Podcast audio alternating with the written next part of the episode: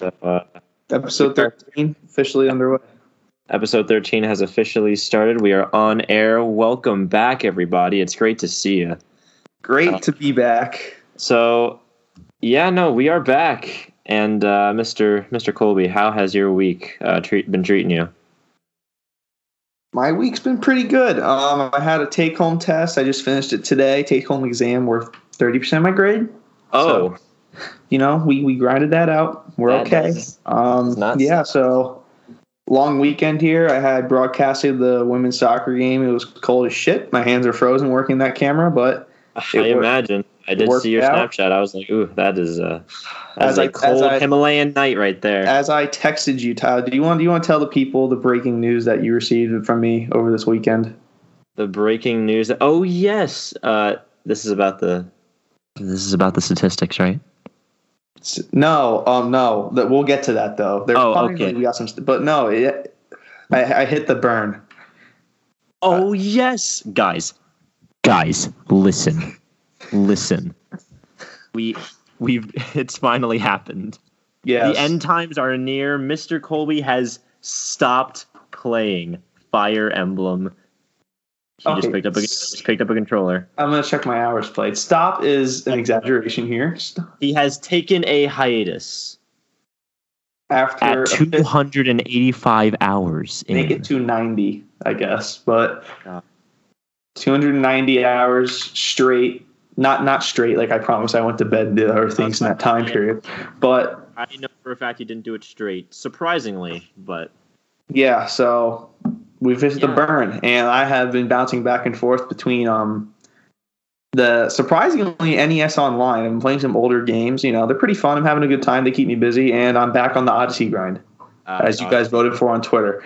Um, Odyssey is super fun. I forgot how fun it was. It's a really good game.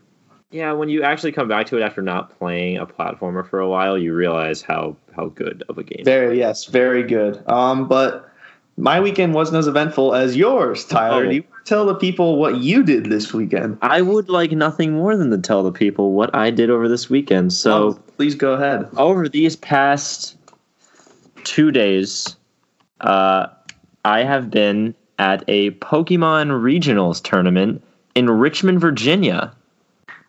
Yes, you Uh, have. I went with the Penn State Pokemon Society. There were about, uh, I think, like close to 16, 17 people altogether. It's a pretty good number. Uh, we there were about hundred people participating in the video game tournament because there was also TCG and stuff going on there. It's awesome. Uh, so we made up a good percentage of the of the event. You didn't. We're- T- you didn't. T- I, I told you to not tell me anything about it. I wanted you to save it all for this. So, Yeah, I will- yours. You can- I, I will I will get into some detail now. Um, the drive was about five hours. there uh, and back. Uh, no, five hours there, five hours Oh. back. Shit. Yeah, but uh, but it, it was a fun time. Uh, all those guys in the club were really cool. Shout out to you guys if any of you actually watch the podcast. Listen, Listen, you said watch. damn it, damn it. All right. There's our. There's our week. There's Tyler's weekly fuck up with. We're moving on. Anyway, so you know we make it. Uh, I accidentally karate chop my the person I was sharing a bed with in the face on accident. Uh, sorry, Chris, but uh, you know then it, it's it's finally the first day of the event. We walk in. It's just a huge, big old room with tables just going all the way down. And uh, you know we go in, we register, we prepare our teams, and uh, you know once you once your team is in, you can't edit it at all. You so you have to be prepared, Mhm. which is what we which is what the club and I have been doing. Care to Or- dis- Can you talk about what team you had, or Oh yeah. Uh, so I had I had my team help. I had my uh, the club help me out with uh, getting some of the Pokemon because I didn't have access to some of them. I had a Mer- I had a Mega Aerodactyl, a Groudon, Tapu Koko, uh, Pheromosa. this team was approved. it, yeah, it's v, it's the VGC format. It it was it was all according to plan. Um, what else did I have actually? you just you just banged out two legendaries just ever so casually. Yeah, you're allowed to use two restricted Pokemon. Oh, I had a Mewtwo. Look, man, I, I my team was a lot less. If I went with my original team before my club mate stepped in and was like, "Yo, what the hell are you doing?" I would. I won two out of my seven games. Hey, for a And debut, for my I first for my first ever debut tournament, I will We'll take take that. Uh, as far as rankings go, I hit a mighty seventy-two, the 72nd place out of out of 95. 100, and- out of 100 and how? Uh, out of about 95. Listen, for a freshman and for your first ever tournament, I think I think that's a win. Yeah, I, I will honestly take that because I got an even better prize with this. Plush Meganium. The Meganium plush. There were stands all along the left side of the building selling merch, and it was just a dream.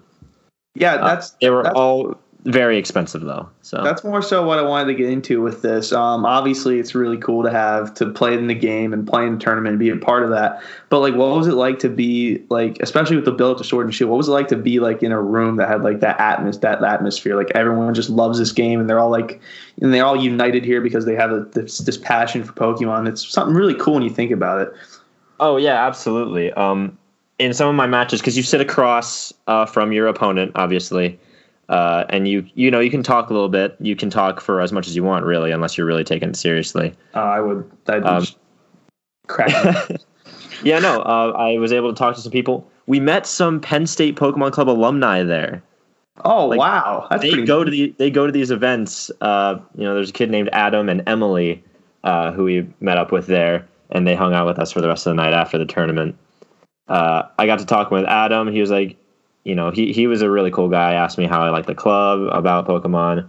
We were both just talking about Sword and Shield because this is one of the last regionals, or at least it's going to be the last one I ever attend, which is also the first one that will be on the DS. it's it's going to be Sword and Shield from here on this out. point, it's on. It's going to be on Switch. Uh, we That's very. there's a possibility that the club might also attend a spring regional somewhere uh, if everything works out with Sword and Shield, and if we all you know are able to make teams by then. But Hopefully, yeah, no, it, there were a lot of people. Like there were there was a whole other like section for like Pokken and Pokemon Stadium. Like they had N64s set up. It was really cool. Um, yeah, they obviously had TCG. Uh, like I said, just just a lot of merch. Just a lot of really expensive merch. I can. I Oh, can oh, hang on, I got I got other merch actually. G- give me a second. yeah, sure.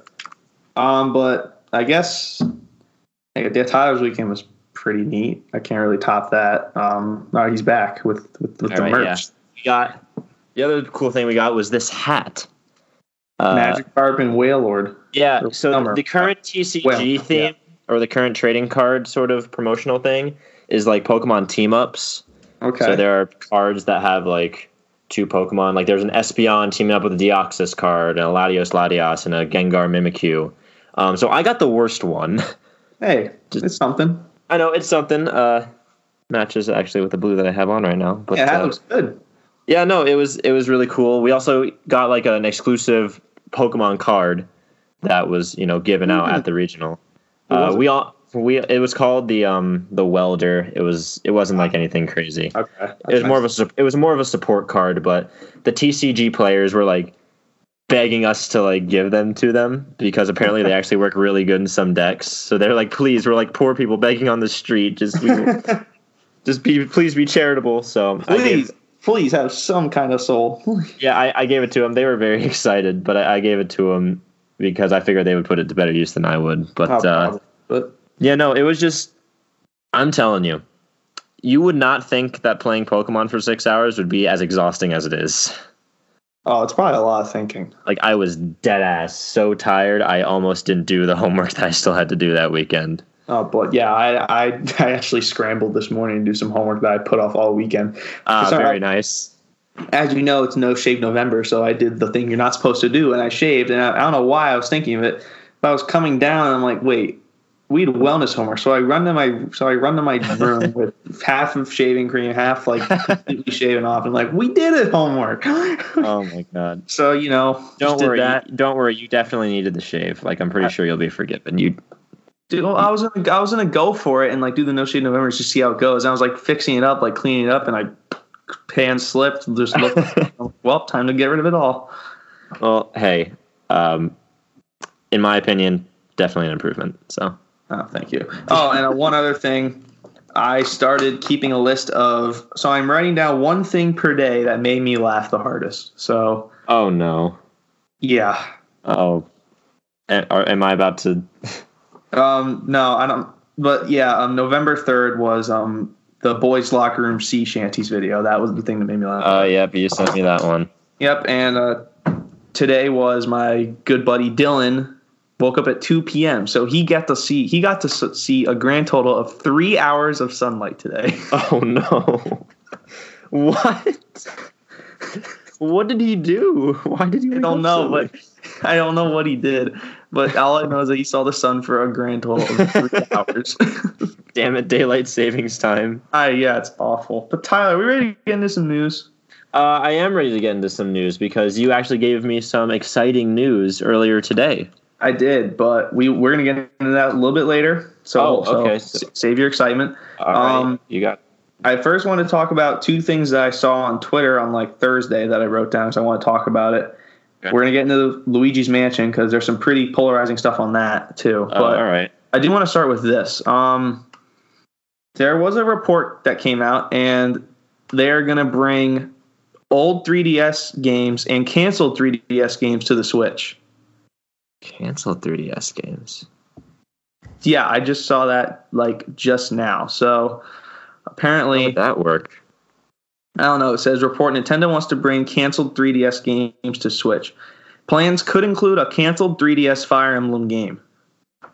Oh, Mm-hmm. So but here's the thing, though. Would it be still 3DS quality? No, they, they they so that's that's uh, something else. They said they wouldn't bring back games unless they had something completely new to offer. Because they they still want the Switch to be this icon and like revitalizing console. Like it's Yes, almost like. Link's, Awakening, like Link's Awakening offered new things that the original Link's Awakening didn't offer. Like so, if they're gonna make a, bring a game back, it's gonna be like that. All right. I'm just saying, like graphics wise, would it be a 3DS game? Or do you think they'd give it an give it an overhaul? I think they'd give it an overhaul. I think you'd have to. I mean, hey, here's hoping. I'm hey, more content on the Switch, the better, you know. Oh yeah, abs- I, I 100% agree. um, but yeah, also within the report, um, Switch Lite sold two million units in its first 11 days, so that's pretty good. I was about to say that's good. Uh, this is obviously coming after I'm starting to kind of really see the um the benefits of the Switch Lite, and I actually one of my clubmates actually bought one, so I was able to hold it in my hands, and uh, it's actually feels pretty good. Like Yeah, if I had def- the fu- if I had the funds, I would buy it just to play Pokemon on it. yeah, that's the thing. Neither of us have the funds. We're broke college kids. Yeah, no, we So- we have. This is why we're um spending our gamer money sp- uh, sparingly. Yeah, you watched me pre-order Sword and Shield. I pre-ordered Sword yesterday. I'm very excited. I was about to say you have a more- GameStop that's the, relatively the more close. ads I see on Twitter and Instagram, the more excited I am for that game. I'm really, really excited for Sword and Shield. Yeah, this the hype is at an all time high. Um, Sword and Shield spoilers are everywhere. you can't. Um, that's why we're not talking about it on today's episode. We'll get yeah, into Sword and Shield more so next week because that'll be launch week. But yeah. It's just be careful out there, troops. It's everywhere. Like there are landmines everywhere you go. like Stay if you honestly just stay off of social media for a while. stay off the soch. Eleven more days, you can make it. Just We can Just do be- this. just be careful, man. Also, what I wanted to touch upon is so remember I talked about how Mario Kart Tour was going to add a multiplayer mode. Yes. They are, but you Okay. have to pay for it. Well, So that's a no Hey. from me, dog. Um, another reason to buy Pokemon or to uh, get Pokemon Masters instead. Yeah, I'm officially out on Mario Kart Tour. Um, they just, uh, the tours that they have now, they make it so you have to buy the characters to do well in them. So I'm Uh, completely out. No, thank you. Um, it was I fun mean- while it lasted. It was a good run. It was a good week, but It was a good week. it's a good week that I actually enjoyed the game and looked forward to playing it 15 minutes before class every day. But Right. nope, not now. We're done. Um, yeah, actually, Pokemon. Uh, now that I'm on, now we're on the um the topic of our respective uh, Nintendo mobile games. Hmm Uh, Masters recently got an update. Uh, they released Caitlin of the Unova of the Unova Elite Four, along with a little Oh. story event. Sleepy girl. Uh, the Sleepy Girl with her Uniclus, yes. Um, and I believe they are set to release the next three chapters of the story um, soon, in a few days, I believe. Oh, that's exciting. Uh, so- game's thriving. Hopefully, one of the box one of the box art um, characters will actually be playable in this game. After that, Yeah, that that'd be that'd be something. Uh, That'd be groundbreaking. that The would be. person on the box art you can actually play as. That's I. I know, right? We don't have any, but anyway, No. that's that. no, that that's just a ever.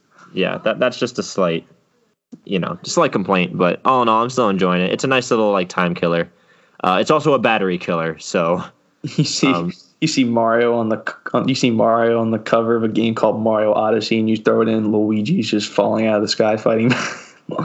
i mean hey some would say luigi's the better brother so Speaking of Luigi, speaking uh, that was a perfect transition i perfect. god Tyler, people love Luigi's Mansion Three. They they're in love with it. i have heard that yes So much so that it is the fastest and best opening week of any Switch game this year. Really Yeah, but it's Actually, not. Gonna, it's not. Gonna, I it's not going to last. It's not going to last very long because luigi's there's- mansion has a very occult following Yeah, um, um, it's a it, it gonna was a cult classic bas- back on the GameCube, right? Yeah. I'm Yeah, GameCube Yeah, with GameCube. Luigi's Mansion. Um, Luigi's Uh, Mansion. Dark Moon kind of soured a little bit, I believe. But this one definitely, apparently, neither of us got it because again we're broke and we're saving for Pokemon. But Yeah, we are kind of I just. watched some streams. I watched some videos. The game looks the game looks really good. Yeah, I've seen, I've seen some streams, and all the reviews I've seen are positive. So I mean, hey, I am glad that the game's doing well. Uh, that's just another good Switch game to add to the library. So Absolutely, fastest selling Switch game of this year is going to get beat out in 11 days. But other than that, it can have its moment in the sun. yeah, I was. it Um, can have its moment before it gets completely overcasted.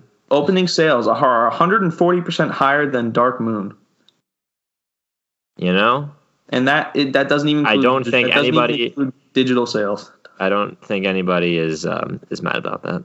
It got to number. It got the high as number two on the UK charts, only lower than, of course, Call of Duty: Modern Warfare, Uh, which uh, that's expected. Um, yes, of course. So yeah, I saw a lot of people play this game. Um, I was really wondering if it would actually be worth sixty bucks. You know, that's that's my big thing as I've always gone over.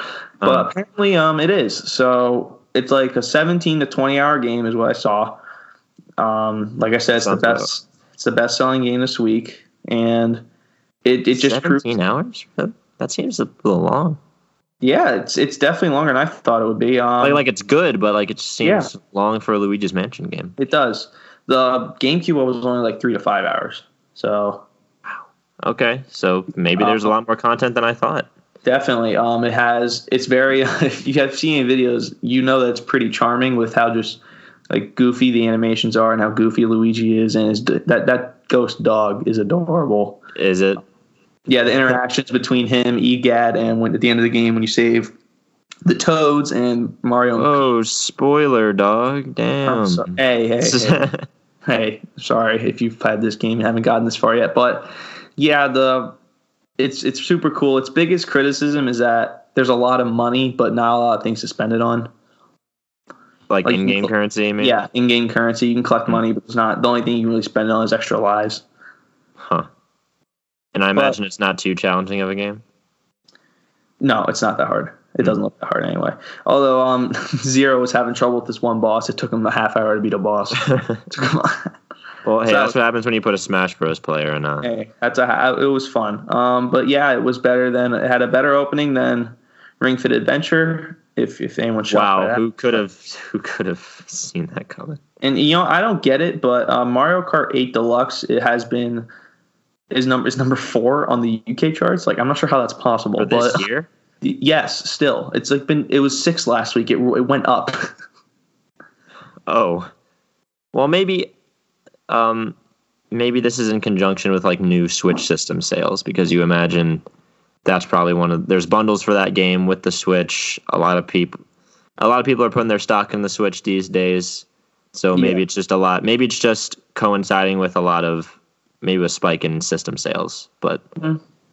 But yeah, people love Luigi's Mansion, and as they should. I mean, I'm I'm glad. I'm glad that there are people who are able to enjoy that game, and for fans of the original who got a worthy successor to it. I feel it will be described as. Yeah, if you did nothing on Halloween like myself, you could have. You could know you, you could have no life that game and got some major hours out of it. Uh, I saw people on Twitter, you know, they were loving it, so that's good. Uh, Luigi's Mansion Three, biggest Switch launch of 2019. That will that that title will get passed on to Pokemon. Yeah, just enjoy it while it lasts, gang. Yep. It's um All right, coming down to the wire. But yeah, anyway, um, moving I on. actually to, have something that I want to talk about real quick. Oh, go ahead. We'll see. Um, We're just uh, about another sales, but go ahead. Oh yeah, the sales. Uh, we'll go into that in a second. Um, something happened just recently that uh, it probably won't have much of an effect on you, but for me, it was fantastic. Um, So, do you know what BlizzCon is? Yeah, I'm aware. Okay, so yeah, that's just Blizzard's game conference Mhm. uh, Yep. where they, you know, reveal all their plans. Basically, It's like their version of E E3. it's like their version of E3, yes. So I don't know if you know this, but last year's E3, or sorry, last year's BlizzCon was not taken too too kindly by the fans.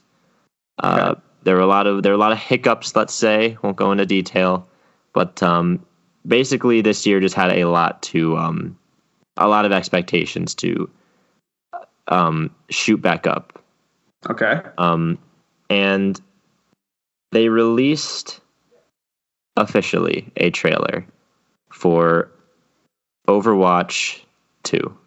Really? Overwatch 2 is a f- officially a thing that exists. Wow. Really? Overwatch 2 is uh, is a thing. It it's real. Like it's not a meme. This To is connect not this to Nintendo, like Overwatch just came out for this. Overwatch just came out on the Switch, yeah. So they released Overwatch 2. It is now going to have a story mode Hmm. with like PvE elements. And here's the thing that's getting a lot of people interested or or like talking about this is that it's basically just going to be it's going to be connected with Overwatch 1. Like all the new heroes they're going to add, all the new characters, they're going to be added to Overwatch 1 as well. And you're going to be able to play with people from Overwatch 1 while playing Overwatch 2. Really? Bas- basically they're adopting a no player left behind stance. Is that even on multiplayer? Uh, what do you mean? Like on the online? Yeah, like you'll like if you go into a competitive match of the regular old six v six Overwatch gameplay, you can have players from Overwatch two and Overwatch one. And if you're coming from Overwatch one going over to Overwatch two, all of your cosmetics and stuff that you earned in the first game will carry over. Wow. Um, It's so like a lot of smart. Yeah, a lot of people might not think that a story mode and all of the PvE content uh, is worth sixty dollars. Uh, presumably another sixty dollars. It's probably going to be another sixty dollars. Yeah. If if the same game from before is having, um, getting the same content pretty much, besides of course the single player aspects. yeah. Um, so I think if it comes to Switch, obviously, because I, I'm hoping it comes to Switch, or at least eventually, because I would honestly love a Overwatch story mode. As a person who bought the game day one, um, it would be fantastic to finally play a story mode. Um, on on my Switch, no less. And that way, I can finally have it with me instead of um, having it stuck at home. Because I, I fall I fell out of Overwatch a little while ago. Um, it just uh, I don't know. It was just uh, getting a little too crowded. I think. Um, Yeah. As far as like the uh, the content went, it was kind of like how, ironically, kind of how like Fortnite was kind of when I fell out of that. There was just so much Just there's so an much. overwhelming amount of content and like constant events and things that it just felt a little overwhelming in my personal opinion but i'm hoping that overwatch 2 does what fortnite 2 kind of did uh, with me it kind of went back to the basics um, i don't know it just kind of revitalized the the feeling that you had when you first played the game is what i'm trying to say um, because with the Fortnite, you know, chapter two or whatever, whenever I when I played it with uh, Nate, uh, and Trey. Uh, it just kind of felt like, you know, the, those good old days from a few years ago uh, when you were playing it Yeah. for the first time. That that feeling, it's not. You're obviously never going to replicate that feeling exactly, but you know, the spark was there, and I can really appreciate No, that. I think that's important in a video game. I think if you can really feel something when you're playing it, whether it's a spark or like if you if you're able to like somehow develop an emotional connection with a video game, you know the game's good. Yeah, so I 100% agree, and I'm hoping, praying that is what Overwatch 2 will do when I do inevitably inevitably get it. And if the cinematic trailer is anything to go off of, because Blizzard, say what you will about them, they know how to make a damn cinematic trailer. Colby, this this trailer, it it gave me so many chills. Like You was- texted me it rivals Breath of the Wild show. We know that both Breath of the Wild's trailer holds a very special place in our hearts. Yeah, so for me personally, being a fan of the original game, who's played it for a good no- for a good while, um, it was it was just incredible to see, um, just to see this come to fruition. And yeah, um. Definitely. uh, that's just what I wanted to talk about. There were other things announced during BlizzCon, but that's the one thing that really um, connected with me. So I thought I'd talk about it because I've been I've been rewatching this trailer all day, um, watching other people's reactions to it. It's just You've been rewatching that trailer like I rewatched Breath of the Wild's 2 trailer. Yeah, exactly. I've been. It's so funny because we were just talking about how awesome the Breath of the Wild trailer was in our last episode. So Yeah, it is. it, it's pretty ironic, and I just wanted to Right. talk about it because I feel like it, it was pretty cool. So yeah, we can move on to the uh, next little bit. that All right, as I say, do you have anything else before we get into the sales? I know you're very Uh, excited. No, we. I was about to say we are finally at. We've been wanting this for a long time, folks. Yes, they finally updated. They have finally updated the best-selling Switch games list. They have both Link's Awakening and Three Houses on this list now. All right, let, let's hear the numbers. Do you want to? Which one do you want first? Uh, give me a, give me uh, Link's Awakening first, and then we'll build up to the big boy. Link's Awakening for the Nintendo Switch, as of today, comes in at number 10, 3.13 million. Okay, breaks the top ten. Is in the top 10. We but we said the number was about two, two and a half million. It did well over that. It did. Uh, as we know, the game until Luigi's Mansion was the fastest selling Switch game in both the UK and I think Japan too. Yeah, I believe that is what we Yeah, it was either that or Three Houses. But I think it. I think it did not. I think it did get above it. Um, we both played Link's Awakening. We both enjoyed Link's Awakening. So I don't think Yeah, it's. a- I don't think either of us are surprised to see it at that number ten spot. I am it- super happy to see it there. Like I am. Short of Mario Maker two by eight hundred thousand.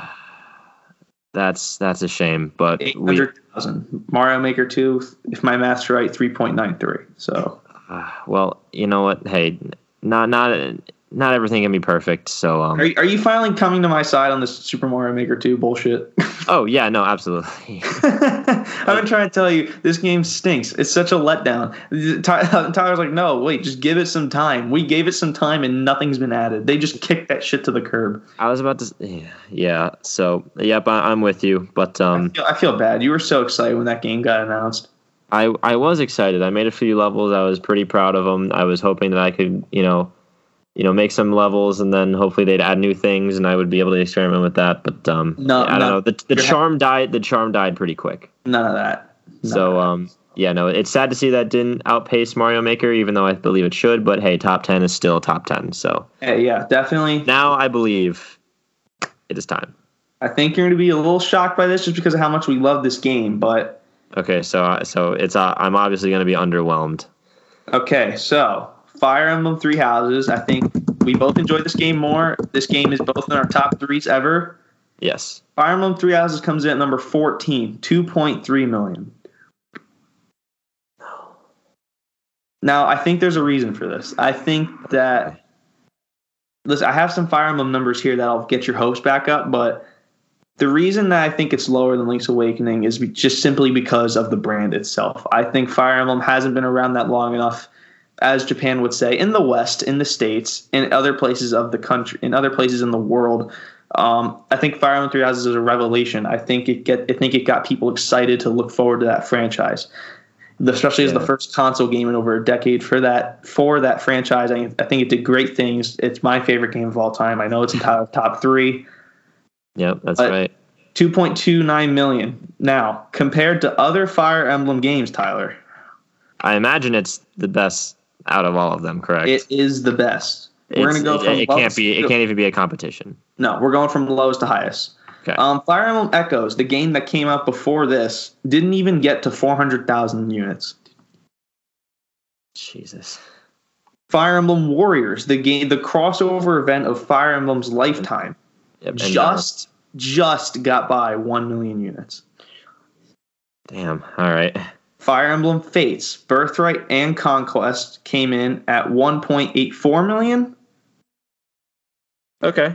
Fire Emblem Awakening was okay. How's all right?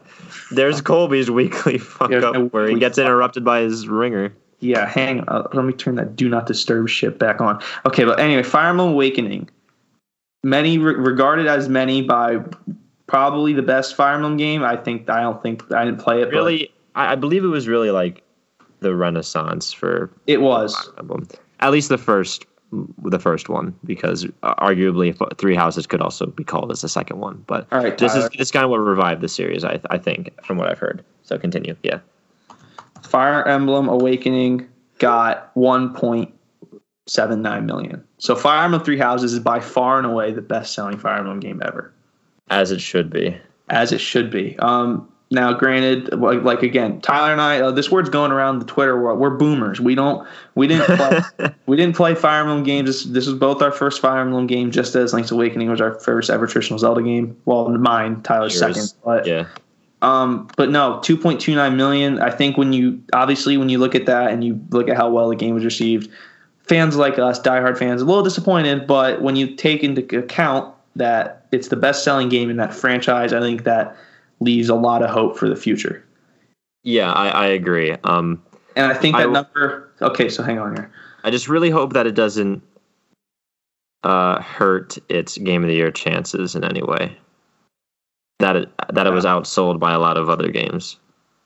It was, but you see, I think that the inter- uh, if we had to personally nominate a game in the Nintendo, I think I think I would I would nominate Three Houses way before I'd ever think about nominating Link's Awakening. I think it's a better game. Oh yeah, absolutely, same here. So it would all kind of come down to the critics, I believe, Yeah. because they're the main. Um, I believe they're the main source of judge Yeah. uh, of judgment on the game awards. You know, the fans have some say, but I don't think it's Yeah. nearly as much. It's not as much. It's like ten percent or something like that. It's not much. But So- okay, so Yeah. but I do want to raise this point. Okay. It's two hundred and sixty thousand behind Kirby Star Allies, which is at thirteen, and it's four hundred and fifty thousand behind Mario Tennis Aces. That's just batshit crazy to me. But Not this this you know, game is this game is getting DLC next year. Do you think it has any chance of beating Kirby or Mario Tennis Aces? maybe Kirby, but not. I don't think that the DLC will bring in nearly that many people. I don't Because- think either. I think Let's be I honest. it can get thirteen. This DLC is story based. For some, if you're someone who is new to Fire Emblem or new to this Fire Emblem and you didn't buy it already, you wouldn't know the story. So why would you care about the DLC? It's a fair point, but still, if you're but still, if you play through the story and you get hooked, that's just going to make people want. to Yeah, play. but that's that's already a sale number. Like they're they're already there. That's not going to be a new sale number with the DLC coming out. do you think that like if people if like if friends don't have the game and they play the game at other people's and they play the DLC, do you think that can get them to buy the actual game itself? It could, but I don't think that'll be nearly enough to actually like make a statistical difference. Yeah, there, there'll be some. There won't be 260. there won't be two hundred sixty thousand. Yeah, so But if Fire Emblem Three Houses can somehow get above Kirby, just because of how well known Kirby that franchise is, I think that's a win. I think it's already a win. 2.2 not 2.3 million. yeah, That's the you know, best series by a lot. So I think I- they should, they should take a win on that one. I think so too. I just really hope that they that that's good enough for the Nintendo execs to you know uh, keep the ball rolling with this and make oh, another. Oh no, no, it is. I read. I trust me. I read plenty of articles when I saw this number. They said that this is absolutely a win. That this game did better than they ever could have hoped. That the reception was fantastic. The president himself said that he was blown away by how well received this game was. So for the Fire Emblem franchise, we're good to go. Okay, fantastic. Because I I'm already itching for a new installment. So I'm already. I'm. I'm on. I am three days into my hiatus. We'll see how long that lasts. I was about to say, are you feeling the tingle yet? The uh, Uh, no, actually, I itch, is it there? Uh, The the freaking candle has been burnt to a crisp. We're gonna have to buy a completely new one. But hey, you know, not uh, another thing that could be uh, a possibility. This game is long, man. Not many people have that time. that's true. And obviously, the Switch do, is, is trying to obviously, but the Switch is trying to achieve the happy medium between casual, uh, casual gamers and and you know long time gamers, of course. So I feel like uh, you'll you're losing a lot of the casual crowd in in Fire Emblem. I think, Absolutely. and if Uh, not, like you, you know, it's just a very long. It's a multiple hundred hour game. well, not if you just play it once, but if you want to play through all the routes, uh, it's probably about hundred hours. Um, if you play all the routes, Yeah. But if, uh, you I really, already if you really take your time, I think it'll take you about 120 hours to beat all four routes. yeah because I'm sitting at like 110 something and I haven't even beaten the fourth route. Weak. Oh wait, no, I haven't. There are five routes. No, there are three. They're f- four. Fuck, I'm I'm losing my mind. Yeah, there's four. I keep Eagles, Lions, Deer Church, four. I I haven't played this game in a while. And then just you by yourself. That's it. You just you fight everybody. yeah. So yeah, four. I've played. Oh yeah, I guess I played only three routes. Never mind. I, I just didn't. I just didn't do Black Eagles. No, that was the first one I did, and I'm probably gonna have to redo it to get my appreciation back. But I'm not doing it because I don't want to kill Dimitri or Claude, so I don't want to. Yeah, that's that's definitely a that's definitely a, a, a point, Doc. But uh, actually, I- funny story. I can't Um, kill Edelgard as many times as I want. I can't kill Claude. uh, obviously, I told you that I got pretty much got my girlfriend hooked on Fire Emblem, and that that's basically the game that she's buying a Switch for. See, See, that's the effect. But also, one of my clubmates uh, after the tournament busted out his Switch and started playing Fire Emblem on the hotel TV. Oh, Um, uh, there was another guy who didn't bring a Switch who also had Fire Emblem. when We were talking, um, and he, uh, he, I had to. He played through Golden Deer for as his first route, um, but we were talking about Marianne's story, and uh, I had to break the news to him about what happens to her when you don't recruit her in another route. she either offs herself or turns into a demonic beast. There were actual tears in his eyes, Colby. I think the latter. I don't think she kills herself. I think she turns into a demonic beast. I, I think she. No, I, I don't. I think she turns into a demonic beast. I mean, it, every that's that's everything is implied that she would. So I mean, I don't think it'd take that dark of a route. Like the game's dark at times. I don't think it'd take that dark of a route. I, I, I think it. I think it might. But uh, Also, hey, that's um, just me. Hey, on this reference list, Yeah, what's up? speaking of Luigi's Mansion, where, where what do you think? Let's throw a number out there for total sales of Luigi's Mansion Three. As of right now? Does it beat Or- Fire? Oh, as of, Does, as okay, of, fine. Does it beat Fire Emblem? Does it get two point three? I think it beats Fire Emblem. I think it does too. Yeah. See, All right, what are we capping it at? One I'm two switch. One two switch is eleventh. It's at three million. Do we cap it there? I'm capping it at 2.8. Two point eight million is the number to beat Luigi's Mansion Three. Yeah, that is that's where I'm capping it at personally. When we will when when Sword and Shield comes out and we get some Now, numbers, Sword and Shield, we both think it's going to be like top seven, top six. I'm I'm actually gonna say like seven on the dot. Actually, I think. Okay, seven right now is Super Mario Party, seven point five nine million. I think it can crush that. Oh, it can crush. It can destroy that. Pokemon's two, a two is six at nine point two eight million. I think it can beat that. yeah. Pokemon's a phenomena. Like, Pokemon Let's Go Pikachu, Let's Go Eevee, eleven point two eight. I think it can beat that. Jeez, you're giving it high. Breath of the Wild, fourteen point five four. It cannot beat that. It should not beat that. We will not let it beat that. We will return our copy. we, Go on strike against Absolutely. Pokemon. all right. So, um, if you've been listening to the show for a little bit now, you know that Tyler has. I'm going to give all the credit to Tyler. He thought of this. He created a segment that I really liked, and it's called the Meme Dream Teams. That is correct. where we take we take sport teams and we just say like throw together your best team. It can be anybody, like anybody, living, dead, cartoon character, real person, doesn't matter.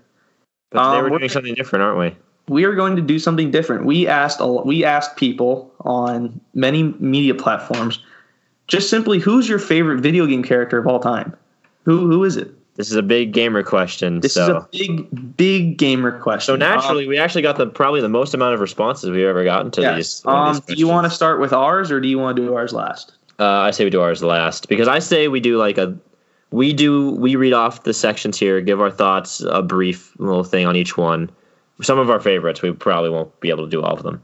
Okay. But um, since we you, since we don't know a lot of them, ironically, but then I think we do like our top five, our personal top five favorites, and then our favorites. Okay. Oh, so our maybe, so maybe our top, three to keep it short since we're at four. So our top three favorites from the from the from the listeners list, and then we give our favorites. No, I was thinking that we do our top three characters for us. Yeah, top three characters okay. for us. Yep. Then yep, just like that. okay. So do you want to start or do you want me to start? So how about we just go three and three? I have I have um thirteen here. I have twelve at my okay. disposal. So if if if I read off a character that's the same as yours, we'll just Okay. Okay, so the first response I got to this question was actually one I didn't expect to see. Uh, Master Chief comes in at number one. I have two Master Chiefs. Master Chief comes in number one. Halo. Um, I didn't, Master play, Chief. I didn't play a lot of Halo, but I would be, I would be point out stupid if I didn't realize that he's one of the most recognizable characters in like shooter He's game history. Probably the most iconic shooter character of all time. Him and Captain Price probably are one and two. Uh, well, yeah, that's another one I got. Yeah, Uh, Captain but- Price is on the list. Yeah, I got Captain Price, but uh, we'll talk about uh, the Halo Man for a second. Okay. Uh, um, Master Chief. Uh, I didn't. I, I've never really played Halo, but He's just kind of the embodiment of badassery. he's an icon. Just he's a straightforward soldier, but there's just he's not he's able to be a straightforward soldier but not be generic, you know? Yeah. Uh he didn't really have too much of a unique personality until Halo 4. Um, yeah, I was, that about to say, I, was to, I was about to say that. You know, he's a lot like Link in the way that he doesn't really show how, how he's a personality, but I know in the later games he does end up developing one. he has a lot of um epic he has a lot of good one-liners of course as a lot of uh more quiet protagonists tend to do um but he is uh he's just very you know he's he can just get he just gets he just gets he just gets things done you know He just gets shit done. He's he's a, he's the soldier. He's the soldier. he is the the spartan soldier so Spartan. Yep. yeah definitely an admirable pick understandable pick absolutely good great character uh, if we had played halo um, we'd probably be able to understand it more but obviously we we uh, we respect the choice Okay. so, All right. So the second one, the second response I got. Now I think it's fair to say that we can put this character in Smash Bros. context. okay go ahead Sonic. And if I had to guess, it'd be from Brawl. what a roller coaster of a Tyler- character of a journey this character has had Tyler, take the wheel. You're you're the Sonic guy. The Sonic. All right. Well, let's see. Sonic was obviously in his prime in the uh, Nintendo versus Sega days. Uh, in probably up to uh, many people claim that Sonic and or Sonic Three and Knuckles and Sonic CD were probably the peak uh, of Sonic. Some people would claim that it's later with the 3D games like Sonic Generations or Sonic Colors. Um, but Sonic has had a very uh, rocky ride as a as a as a character. I, I vividly remember you playing one game on the Wii for Sonic. Uh, Sonic and the Black Knight. Mm-hmm. Now, see, that's an underrated gem in my opinion. But you know, motion controls throws people off sometimes, so I understand why people don't like it. But as a kid, I just had fun swinging my rear remote around, running around the living room, acting like I was cutting people up. So, um, yeah, no, Sonic. It definitely has the nostalgia factor. If you, he's probably a character that a lot of us, uh, people our age, have played some of his games, or at least some of his earlier games, and have kind of seen him uh, grow and fall, and grow a little bit more and fall a little bit more uh, yeah, over him, the years. him falling into Nintendo's lap was the best thing that could happen for him. you know, it is. You know, Sonic Boom happened. That's he's had a lot of hiccups, but you know, it's there's still a lot of memories attached to him. So obviously, I can understand where people would you know latch onto him and make him their their favorite character. So I will Yes. say this: um, considering that they redid his figure, I'm kind of excited for the movie. yeah, they actually redid his design. He looks he looks good. He does look good. Um, and I am I'm gonna I was gonna see the movie anyway. Um, but you know now I'm thinking like, hey, maybe this actually will be something. listen, I'm not expecting it to be like Oscar winner, hundred out of hundred. Oh, like I'm pretty sure the plot will like, you know, it's nothing going to be the right home about. I just want. But I, you just want it to be entertaining. That's right. I want it to be entertaining. I also want to see the slow devolution of Doctor Eggman into the insane madman that he is. Oh. So, because his design in the original trailer is just perfect, fantastic. Jim like Carrey, he when he finally puts on like the goggles and he has like the red coat and everything at the end. Oh, and the mustache, is so good. But um, All right. Um. yeah, last one for you. Um. Yeah. So then we'll bounce it over to you. Um. This one I'm guessing is a meme, but Steve, Steve from Minecraft. I also have Steve. if this person is predicting a a Steve for Smash campaign, then by all means, good for you. Because probably yeah, no, happen. let's make him a Mii Mii sword fighter. All right. Um. But yeah, Join there's the not, ranks much, of Sans. there's not much to say about it because you are Steve. So whatever. So I know Minecraft is very sentimental and has a It's special more place in many people's hearts. But if you, but I can see why he'd be on the list. Yeah, he's just a character who um just kind of um who accentuate is kind of an extension of the game itself. Like he's just a representation of that iconic game. So, you know, people we, would we are Steve. we are Steve. All right, Tyler. Let's read off some of yours. All right, I'll do some quick meme picks though, uh, just real quick because I think they're funny. Uh, some someone said Pac-Man. Uh, you know, just Again, cla- if I had, if I had to appreciation guess, for the classics. if, again, if I had, I guess if we're putting in context, like I guess the most recent for our generation, Smash Bros. Pac-Man, but Pac-Man, it's a classic. Gotta have respect for the classic. is a classic. Uh, another one we have Sans. Um,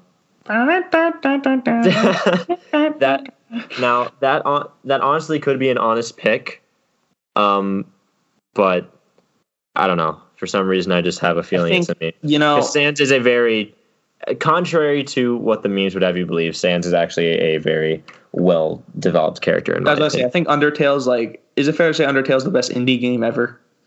Minecraft was an indie game. Oh well, shit, but okay. it's in the It top one of, three. it's one of the most. It was one of the most influential indie games. Okay, yeah, but I think it's fair to say at this point in Sans' life, he's more recognized as a meme than he is an actual character. But Yeah, but honestly, if you play Undertale, like especially the first time you play Undertale, Sans has a fantastic personality, and he's a lot deeper uh, than you would originally see on the surface, which is true for most Undertale characters. But and he's in know- Smash, so that helps. Too. and he is now in Smash, which is probably the best gift that God has ever and, given and, this and his Echo. Fighter is Mii Gunfighter. The- yeah, the Echo Fighter of Mii, Gunfighter. So, um, and the last meme pick I have right here is the Cooking Mama, the Cooking Mama avatar. that's, that's a good one. it is a good one. That's a, very good pick. it's it's Shout out to whoever picked that one. That one's funny. uh, it, it was very good. Uh, Cooking Mama. Oh man, I actually never I never played one of those games. I never have either. But Apparently, from the people I asked, the people that I asked about it were like, "Yeah, that Cooking Mama was the shit." So, yeah, we must. so hey, admirable pick. But uh, let's go through some serious ones. Uh, not to say that those weren't serious, but just you know, They're memes. there's some of them. Now we have Captain Price. Okay. Uh, I don't really know anything about Captain Price. um, Captain Price, Modern Warfare legend. He's back. I know, I know he's a legend. Uh, I have played a little bit of Modern Warfare. I know he says "Stay frosty." Um, I know that. All you know about him? yeah, that's all I know about him. Uh, I know how the hell does Makarov know you? Yeah, I don't- that's just- Modern Warfare 3. That's where I know him from mainly. Um, I remember the tank scene where you were just laying down in ghillie suits as t- tanks rolled inches from your faces. Yeah. Um, so, you know, I can. Some people say that Call of Duty Modern Warfare was one of the last good Call of Duty games. hmm Uh, I obviously think that it kind of ended with Black Ops 2 as far as like quality goes. Yeah. But Modern Warfare. The Modern Warfare series is definitely close to a lot of people's hearts and As price. far, as far as quality over show, like yeah, as as as as far as quality over show goes, and as far as campaign quality goes, Modern Warfare was uh, just some of the I think some of Call of Duty's prime, and I think a large part of that was the cast of characters. Uh, because in the in a generic military shooter like Call of Duty, you need those characters to kind of carry the story, and Price is certainly just just a badass, fantastic character from what I know about him anyway. All right, yeah. Um, I think he's that last that last um, mission in Modern Warfare Three when you're going after Makarov and he kills Yuri. Then you Yeah. take over, and then you take over Price, and yeah, it's a good one. It's a good way to end the game. Then you just end the again. The game ends with him. You know, I don't condone this, but he's lighting a cig. A cig. He's like lighting a cig, and he's just just smoking it, and that's how it ends with Makarov dangling like a Christmas ornament. It's pretty interesting, but all right. Um, Uh, we have. I don't know if you know this character, Sly Cooper. I've heard of him. Don't know a ton about him. He is a PlayStation exclusive mascot. yeah. I did know that. uh, he is a raccoon thief. Um, Uh, he is a Fox? very like charismatic. Swiper the rac- Fox. No, it's not Swiper the Fox. No. But he is a plat. He's a platformer character. Uh, for the place, he's a PlayStation exclusive. Um, I think he's had four games, um, so far. But I I never got to play as them, but or to play those games. But uh, through my you know watching of YouTube videos, I have come across people talking about him, so I, I know a little bit about him. Uh, and his games are pretty well received. And it's honestly a shame that we haven't had a new installment in a while. After looking at it, it, seemed like a really fun game. But he just seems like you're, you know, cool, sly, snarky. Um, Well, sly is kind of implied, but Obviously. but uh, yeah, no, I actually I think that's a good pick. Uh, I didn't have the privilege of really playing his games growing up, but I can appreciate those who did have the chance. Uh, and then the last one that I have here, uh, I'll do some honorable mentions real quick because uh, we have some other ones. We have John Marston from Red Dead Redemption, which I've never played. We have Tachanka from Rainbow Six. Uh, Lord Tachanka, I can get represent. I can speak for that one. Uh, Isaac Clarke from Dead Space, also never played. Uh, and then we have Ghost or Soap from Mm. obviously what we were just talking about. Um, so yeah, and then the last one I have here is Geralt or G- Geralt. Geralt. From Geralt Witcher from 3? Witcher. Yeah, Yeah, Witcher Three. Um, we've talked about it here. It's somehow already the best Switch game in 2019, which is batshit crazy because that game came out in 2015. But we'll ignore that. it is Um, a hey, it's a good game. People love it. yep. Uh, That game was really good. Um, obviously, and Geralt is just he's just a badass. Like he just oh my god, dude! They're, yeah, they're having a Netflix series of The Witcher. that is. I hope they make it good. They have to do it justice. Yeah, I think I think I'll I think I'll tune in a few times. That game's that game's awesome. Um, but okay, The Witcher was also in Monster Hunter. Uh, there was a crossover, which is pretty cool. But yeah, all right. Do you have any more, or is that all of them? uh, that's all for for the viewers submissions. Okay, um, I'll read off. Uh, oh, then- we are at fifty-seven minutes. So yeah, let's go. Uh, uh, don't worry about it. Okay, um, we we get into some interesting ones here. Um, this one's very specific, but I'm a big fan of how much detail they put into it. Um, FIFA 17 Player of the Month, Heung-Min Son. He's a soccer player. Um, I'm guessing he got uh, there's this thing called Ultimate Team in all the EA games. He Okay. must. So if your player has like a really good week or a really good month, they'll get a card, and typically the card is a better version of the previous card because there's base cards. Okay. So I'm guessing that Mr. Min Sun here, he must have crushed it that month. He must have been scoring goals and taking ankles and doing things that soccer players do. I'm not, I'm not a soccer player. I'm not a soccer guy, but of um. I love that. That's a that's really in depth. That's probably that's probably a really good pick. I don't play FIFA. Um, yeah, me neither. my brother and somebody else had the same answer. Lamar Jackson, in Madden 20. Um, Jesus, what are these picks, guys? Madden. Tw- I've played Madden 20. Lamar Jackson is fucking broken. Um, he is one of the only QBs ever in Madden history to have 90 speed, above Oh. 90. He's he he runs like a bat out of hell. He's crazy. Um, These next two picks are I talked to this person yesterday, and they they're referring to the Lego versions. Uh, this one's a meme pick, She Hulk. Oh, okay. She Hulk's a, that's a meme pick, and the next one is uh, Spider Man. This is Lego That- remember, keep in mind, Lego Spider Man. That's not a. It's not a video. Uh, you're. Where's that? Where's that meme of like the uh the gauge where it's like into the red? Yes, it's The one that you sent me, the Um, American Dad meme. Muggsy Like- Bogues from NBA 2K12. Tyler, um, this is all I'm going to tell you about Muggsy Bogues. He was in the NBA. He was a five foot three point guard. How the Oh. hell could it be fun to play with that guy? well, hey, you know, sometimes I have not. Never mind. I have nothing. Yeah, no, that's. Muggsy, Just, he was a Hornet. He played for he played for my favorite team, the Charlotte he, he sounded like he was the size of a hornet. Overrated. He stinks. Um, Fair Okay, enough. You're getting a lot of sports characters yeah, we are. Um, that aren't even technically video games. yeah, characters. Justice Young from NBA 2K17. Um, Where are these coming from? so so Justice Young's actually Michael B. Jordan's character in that game. They actually had Michael B. Jordan in the game. And Oh. I'll say the same thing about him with Muggsy. He stinks. He's overrated. He's not good. If you if you and him like you if you, if you two like do like simultaneously, you help the team. You got you get this thing called orange juice, Oh, and no. it's it's the most can yeah exactly it's the most cancerous thing NBA 2K has ever done. That's saying a lot because they've done a ton of things that are just awful, I including see. including continuing making the games. But Fair, yeah, that is. uh, that's all I have to say about that. Um, next, I, I, again, like I asked them to put the game they want with it, but they didn't. So we're gonna put it in Smash Bros. characters context again. Yoshi, you can kind of just do a synopsis. It's it's Yoshi. I mean, it's the Yosh. he's a cute he's a cute ass dinosaur. He attacks people with his unborn young. What's what's not to Mario can ride him. Like he's cool. He's an Odyssey too. He's awesome in Odyssey. Yeah, no, I, he Yoshi's just an iconic character. He's fantastic, and you know, he started off as a Mario character, pretty much spawned his own franchise from there. Yep. And um, next and last one I have, oh, second to last one I have here. Then we something special for the last one. Um, Oh boy, we have Funky Kong Mario Kart Wii. see, now that I can get behind.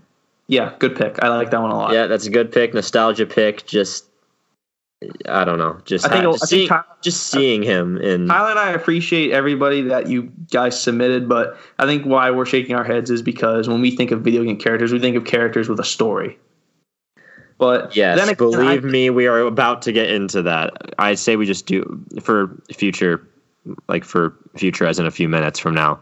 Let's just do our top characters. Let's not even do a top three. Just go right into our top characters because I feel like we're both going to talk for a little bit about them. So, All right. what's so, your last character? You said you had something special. Um. All right. Here we go. So we are about to have our first ever guest on the show. I am Oh my God, is he here? I'm. Yep. I'm calling him right now. Oh God, we're at the one hour mark. That's fine. Mr. Paisley, Hello. Oh, what's up, buddy? You're on. Not much. How's it going? It's going good. Tyler and I are both here. yep. Hey, what's up? What's up, dude? Hey, how's it going, Tyler? Long time no see.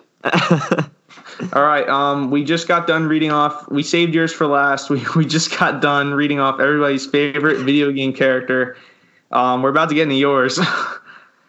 Tyler doesn't even know who it is. yeah, Um, I, this is all a surprise to me. So please. all right. so um, I will give some. I will give some background here. Then we'll let Nate talk about why he picked this said character. Um, Tyler, his character is Kenny Kawaguchi.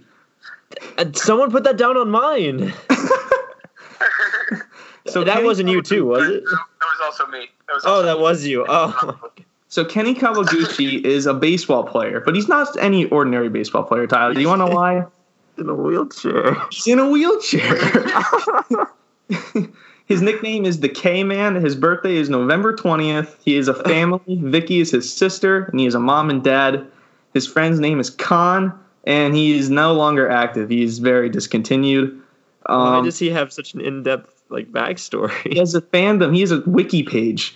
oh my Um, god. His first appearance was in Backyard Baseball 1997, and his last appearance, his his um his farewell tour, was in Backyard Hockey 2005. Nate, Now, now I, your I, my curiosity has been piqued. Please explain where this is coming from. Okay. So, I mean, I feel like we've all. Have you not played the uh, backyard baseball and backyard football and all the other backyard games in your life? I, I have, yes. Tyler. Yeah. has. No, not. I know he has, but I haven't. No. Okay, so I grew up with those games. Um, those games are probably my childhood. Um, Kenny Kawaguchi is probably one of the best players in backyard sports history. How the hell is that possible? He's in a yeah, how is that? How is that a thing? Okay, listen to me on this. Okay, I'm, I'm all. Kawaguchi is in a wheelchair. Therefore, they boost all of these stats that they physically can't. He's a 99 except for everything and walking. He's a 99. Basically, Oh my god, he can't even slide into bases. He can't steal any bases. my favorite stat from Kenny Kawaguchi has to be backyard basketball. Backyard Let's basketball. get play guy basketball. was this guy's automatic mm. from three point range. He has. I'm looking at his stat card right now. His outside shooting is maxed out. The dude doesn't miss. Makes Curry shake every time he walks by him, or I guess, or I guess rolls by him. Well, if someone gets in his face, how is he even? Oh my god. And just looking at this basketball stat card, it reminds me a lot of Colby. First of all, his nickname's K-Man. Oh no. Yeah, he's got me there. Second of all, doesn't play defense. On defense, Listen, Kenny has the excuse of being in a fucking wheelchair. I just didn't care. oh my god. Colby has the same vertical as this guy. Get the hell out. His inside shooting is a three out of ten. We all know Colby doesn't go. in Bro, if you need me, like, if I swear to God, if Kenny came rolling up in my paint, I'd send his shit to the fifth row. Probably, Dude, I'm I would hope so. I'm crying. But Kenny Kawaguchi is probably one of the best players. Everybody talks about Pablo Sanchez. If you don't know who Pablo Sanchez is, there's something wrong with you. No, he's That guy's a legend. But nobody talks about the under the radar best player in backyard sports history, Kenny Kawaguchi. what I'm getting at is, is that Kenny Kawaguchi is the best athlete who can't use his legs. Yeah. Basically. He's the anti Usain Bolt. so how the hell is this guy? So what happens? He makes contact with the ball to give him a base. Uh, basically. How- how does he get around very the high, bases? Actually, looking at his stats. Does he haul ass in the it dirt like him flicking his wheels? Actually, some decent quickness. He literally has wheels. Jesus. Once you get that momentum up, it you're not gonna stop him. He'll run your ass down. What what position does he play in the field? Catcher? I don't. I, I don't know. He better play catcher Um, first I mean, you can play him anywhere, really. But No, you can't. He, he's an everywhere kind of guy. Most sense, You yeah. you cannot put him at center field. Center field He's has a, to be your defense, fastest he's a player. defensive liability. He's a DH, designated hitter. So what do you think? What do you think his best sport is? Basketball. I would say so. That's what I used him the most in. Didn't use him in football. Dude's worthless in football. Oh yeah, he- he's center. He he just snap the ball. To him. Can't block shit. Hockey. I mean, that just doesn't sound like a good idea. Hockey. But basketball, that's a sport. Could you imagine someone fucking body checking Kenny Kawaguchi against the ball, falls out of his wheelchair and like, oh my god, we have to stop the game. He just dies. This guy in basketball playing it on the game, uh, the Game Boy Advance. Damn. The screen is probably the size. the Game of, Boy Advance screen uh, is the size half of the an size iPhone. of your phone Yeah, it's like the size of his phone screen. Exactly. This guy was great.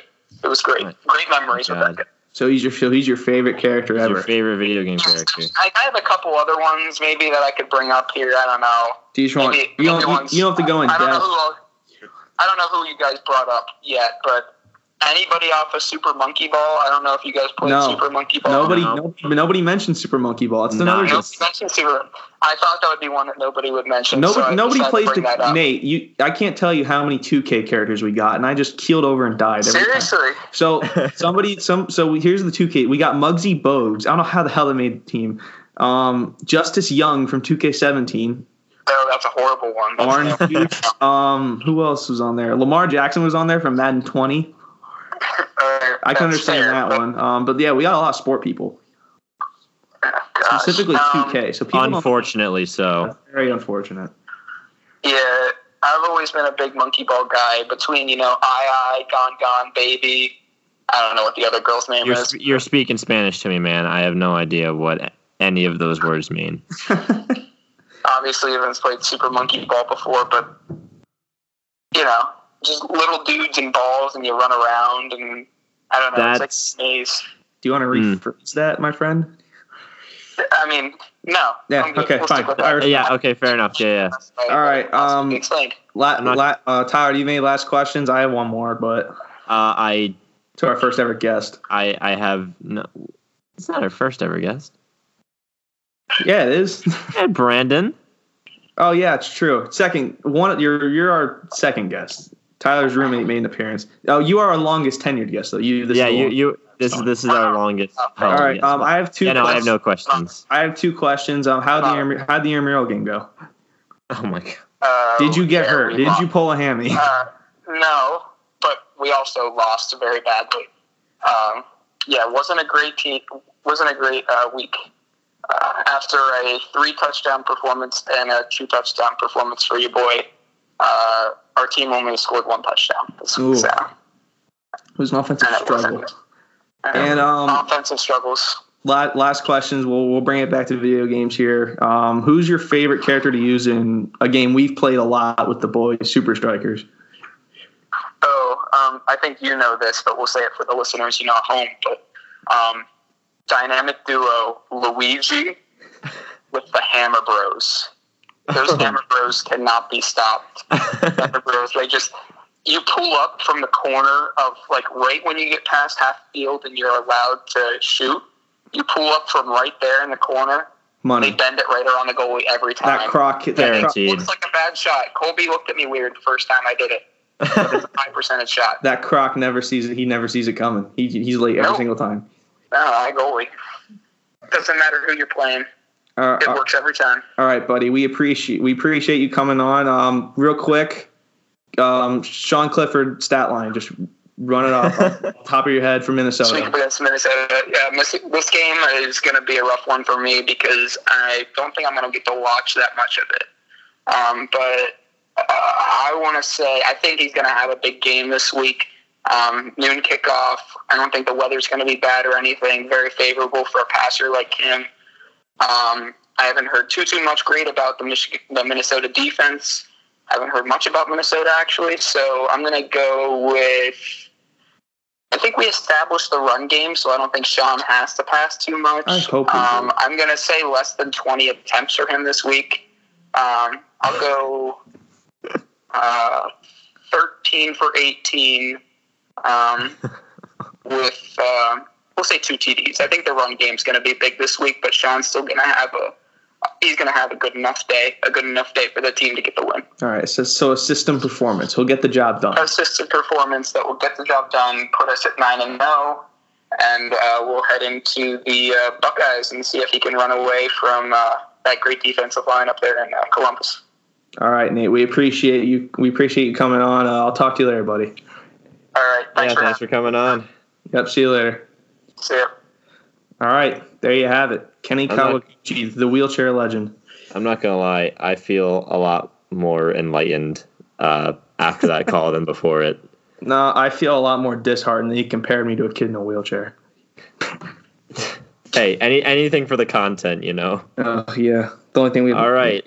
So I believe now would be an appropriate time, an hour and twelve minutes into this podcast episode. An episode. hour, an hour and eight. Yeah, look at the recording time. I see. Oh, I, oh, sorry, sorry. I can't see the recording time. I, hour about an hour, about an hour and eight. So Okay, well then we're act- we're actually pretty we're actually looking all right now. Um, Yeah. I say it is finally time for us, for you and I, my friend, to get into our favorite game characters of all time. Okay, Would you like to go first? I will give you the reins. I. I Unless would you, like need, first. you Um, would like to. Okay. The Okay, so yours. for for about two years, my favorite video game character of all time was Mipha from Breath of the Wild. hmm Um, I loved her arc. I loved her story. As tragic as the story was, I think I think her story single handedly added another element to that game. Right. Yeah, I, I really loved her as a character. Um, she was my favorite. She's my favorite champion. She was my favorite champion ballad story. Uh, I agree. Yep. Yep, that she was my favorite. And then um and then a game came out on July 26th of this past year, and and a certain and we and we started uh started playing it. You know, I played the Black Eagles. It was fun. Tyler, I I told Tyler that he's gonna want to play Black Eagles. Tyler told me to fuck off, and he's like, you know what, this Claude guy, he seemed pretty legit. We're gonna roll with him. Tyler told me that he loved the, the Golden Deer arc. He loved the story. He loved Claude. And I'm like, okay, I guess we're going to go with Claude this time around. I haven't been able to get off the Claude since. Um, the, Claude, the Golden Deer hype train. Claude Von Riegan from Fire Emblem Three Houses is my favorite video game character of all time. Um, it helps that his voice actor liked my tweet. But, no, but Claude, Joe Zieja, jo, Joe Zieja. yeah, I was about to say this is a perfect time to plug Joe Zieja. Come on the pod. You're you're Please, your favorite, my favorite character of all time, man. Like, come on, please come on the come on podcast. the pod. But anyway, Claude, I think is just you know, he so he sucks you in right away with his personality. Like he's he's sarcastic. He's he's charming. He's he's really funny. He makes the game lighthearted. He comes out and says, "Look, my house is full of dumbasses, but we're fun." So Absolutely. Uh, we did.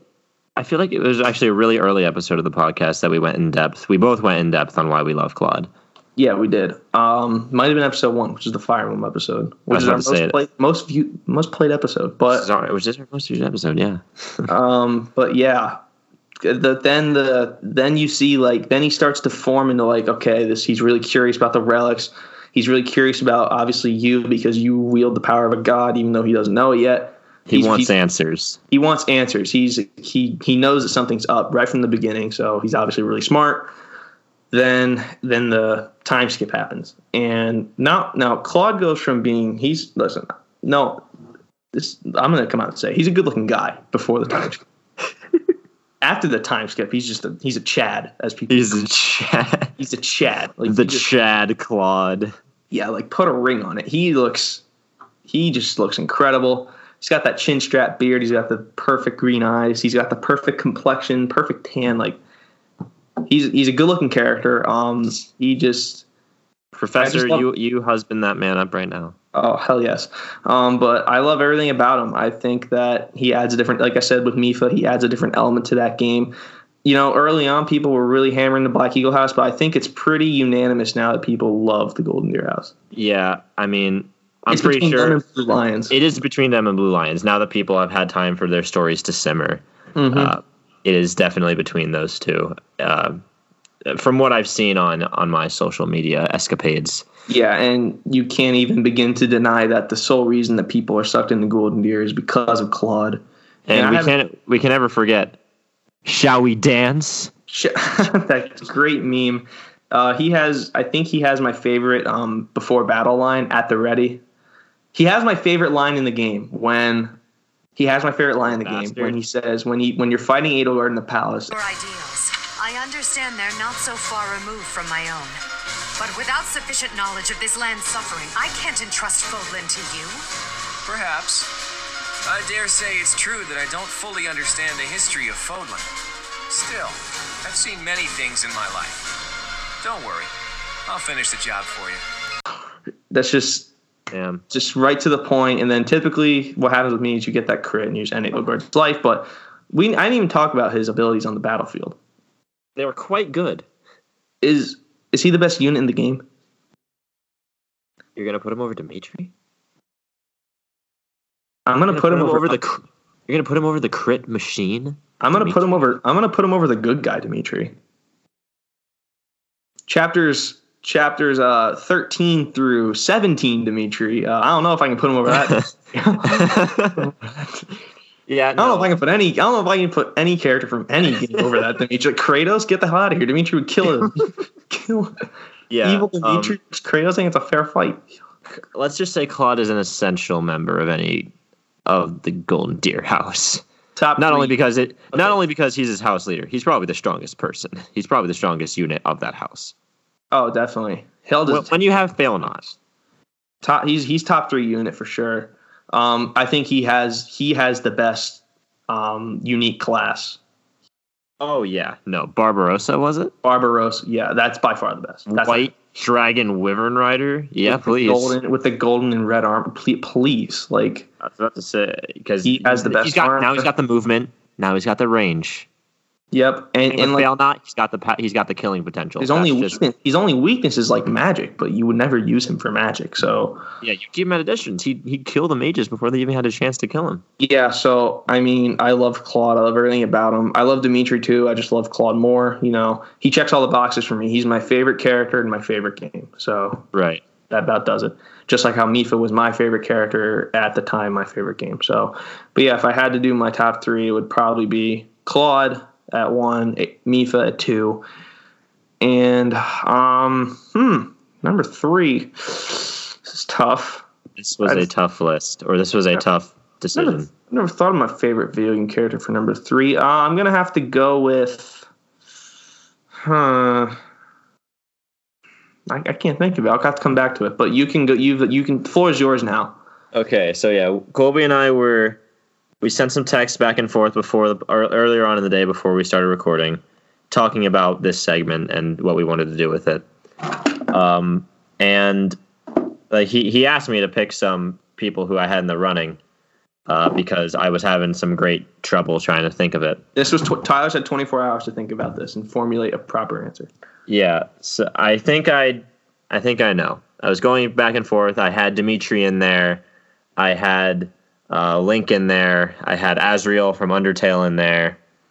Um, and I was tempted to even go for like an Overwatch character because of how emotional I was feeling because of that um, Overwatch 2 reveal. But in the end, I, decided against it in favor because I had recently started playing this game again, and I wanted to go back and watch uh, some stuff on YouTube about this character, like uh, some of the cutscenes that he was in, some of the scenes that he was in, just to really see if I remembered him correctly.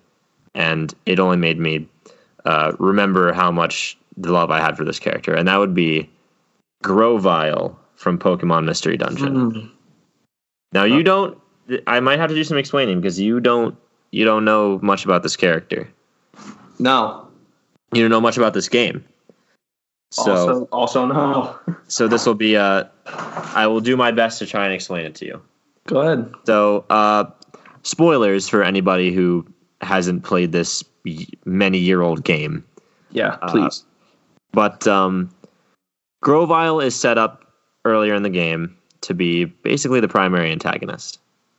There, there are a lot of twists and turns in this story, but in the very early stages, he is set up to be the main prote- um, antagonist.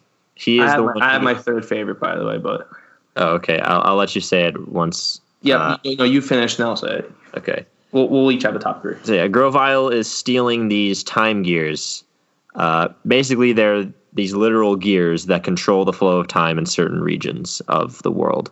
They're usually found in, in secluded and hidden areas uh, in the world.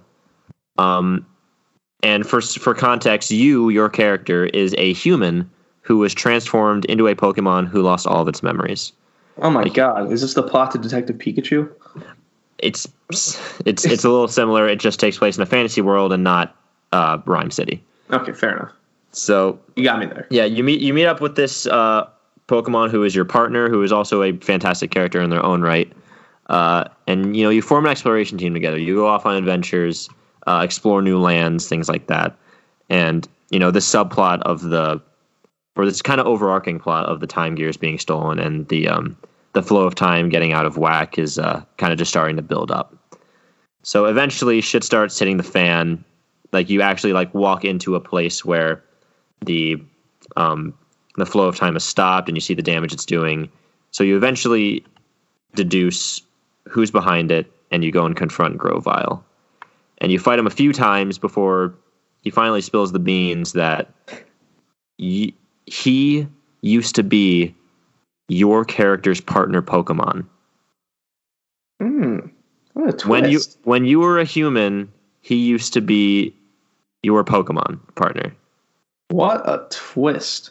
And And he, and he knows this?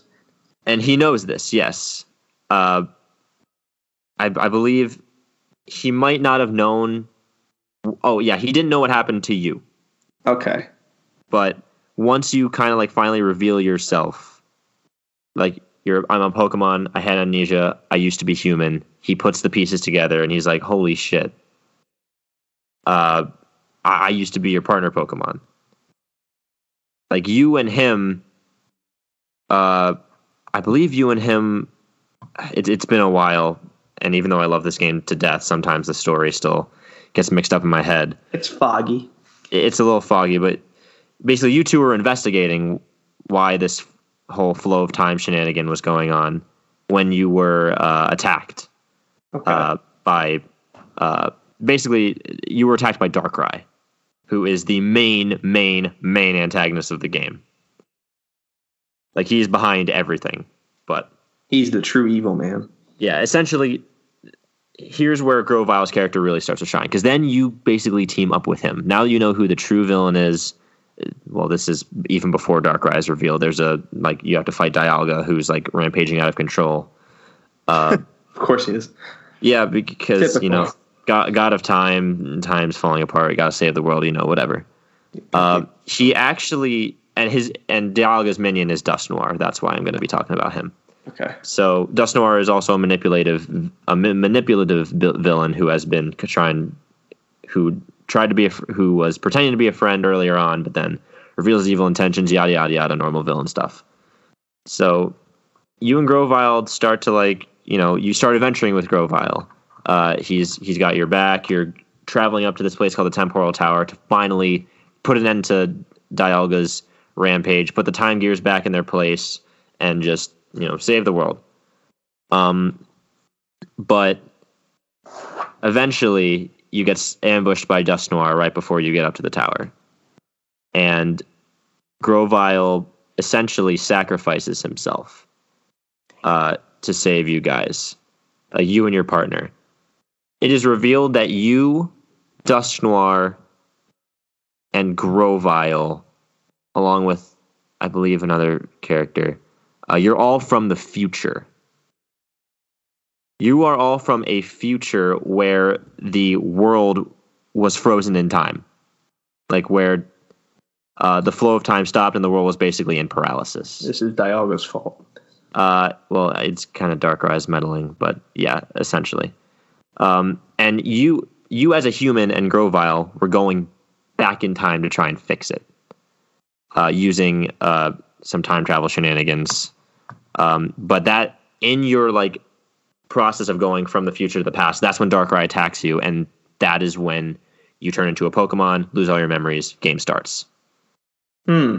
So essentially, uh, like a portal opens up and um, Dusknoir is, Dusknoir is trying to stop you from doing that because if you fix the flow of time in the past, all the Pokemon in the future will disappear, including you, including Grovyle, including uh, Dusknoir. It's like a classic. If you mess with the, messing with the past affects your future. Yeah, so you will basically all die and go away. Oh, well, that's good. Uh, but Grovyle is the type of character where he doesn't care.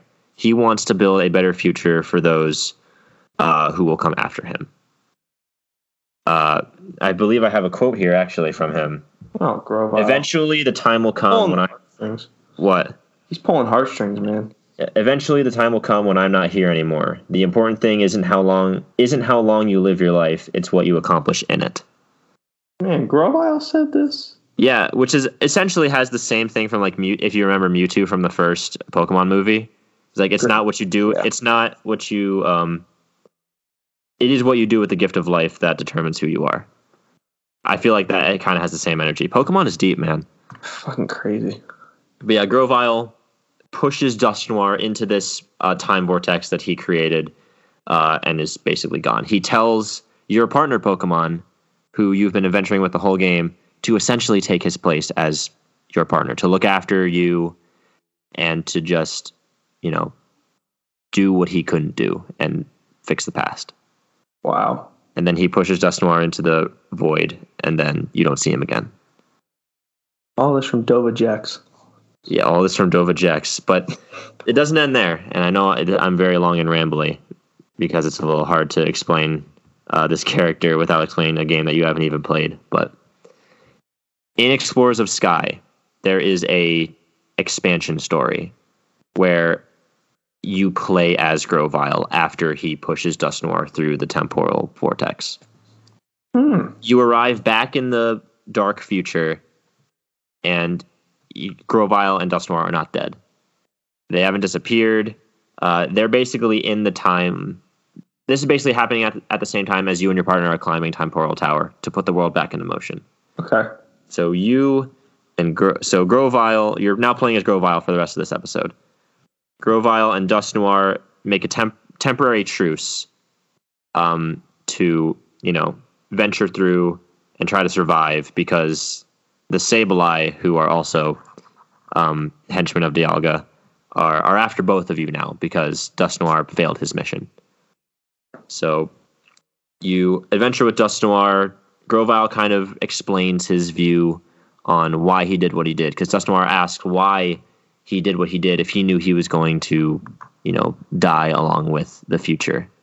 And you know that's when I that that harkens back to what I told you about him wanting a better future for those uh, who are able to have it.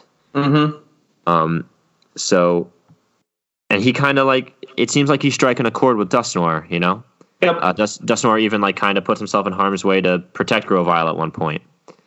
Uh, but eventually, you get double crossed by Dusknoir again, Oh. and he you know traps Grovyle. His whole plan is that he is going to uh, he uses Spiritomb to try and suck the life the the consciousness out of um um out of Grove Grovyle in this specific place with uh, like these ice pillars that suck your energy away.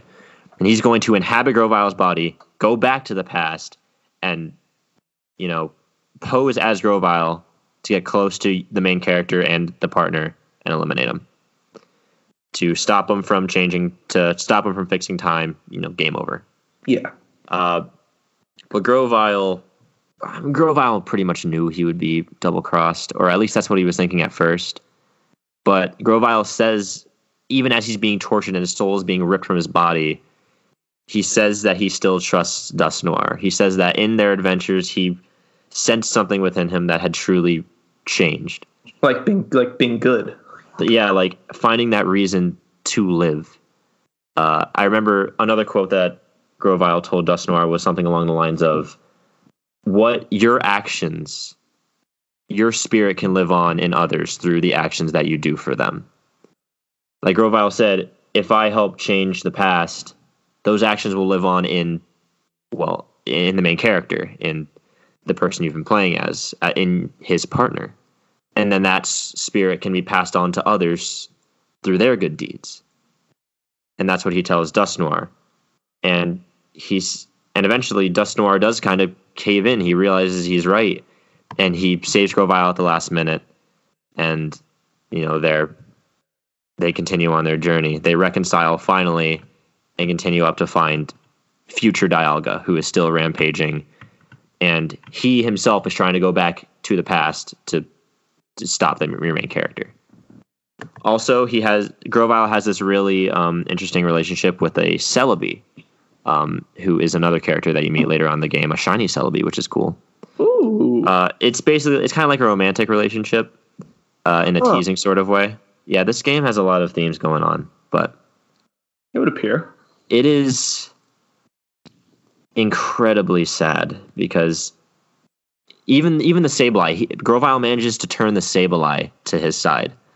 So Glove all- a peacemaker. I know, right? It, it's fantastic, but he's like so smart and cunning. Like he caught on to Dusknoir right away that he was probably gonna betray him, but he knew like, well, two is better than one, and I'll probably just have to watch my back. And then obviously the whole trust thing came in, and I already just told you about that. But they mm-hmm. finally make it to this icy mountain peak. I think it was called like the Frozen Peak or something. And they fight Dialga, and they actually win. That's impossible. But it's him, Dusknoir, and, and they have Celebi. I mean, it's it's possible, but they beat him, knock him unconscious, and all their bodies start to feel heavy. Oh no. As they were climbing this mountain, you could see the time or the this flow of time start to come back to the future. Like the wind started blowing again. Uh, you could just see certain things moving when they used to be petrified. Climbs to this peak, beats Dialga. They're all starting to like collapse, and there's a light enveloping their bodies, and they're all getting heavy. Uh, Dusknoir is laying there and asks Grovyle if his spirit uh, was shining, as he said, and Grovyle said yes, completely, absolutely. And Dusknoir said, "Because of you, I can die without having any regrets." Boom, fades damn. away. And then he runs over to Celebi's also feeling his effects. He runs over to Celebi and holds her in his arms, and they both look off into. They, they're both looking at this sunrise, the first sunrise that they've ever seen, or at least that Celebi's ever seen since Grovyle went back to the past. Yeah. And, you know, Celebi just says that she's so happy that she could have shared the last moments with Grovyle. Damn. What the hell? And then, and this is then you, mystery dungeon. yeah, this is Mystery Dungeon, and it pans back across, you know, the Sableye. The whole world is shaking, and everyone thinks it's going to, you know, f- from their knowledge, it's disappearing because you know the past is being corrected. Yeah. Um, but then, fade to white. Everything is quiet. Pan back up to the mountain. None of them. They're all still alive. None of them disappeared. Um, Dial goes back to normal, so he's like, he's all cool now.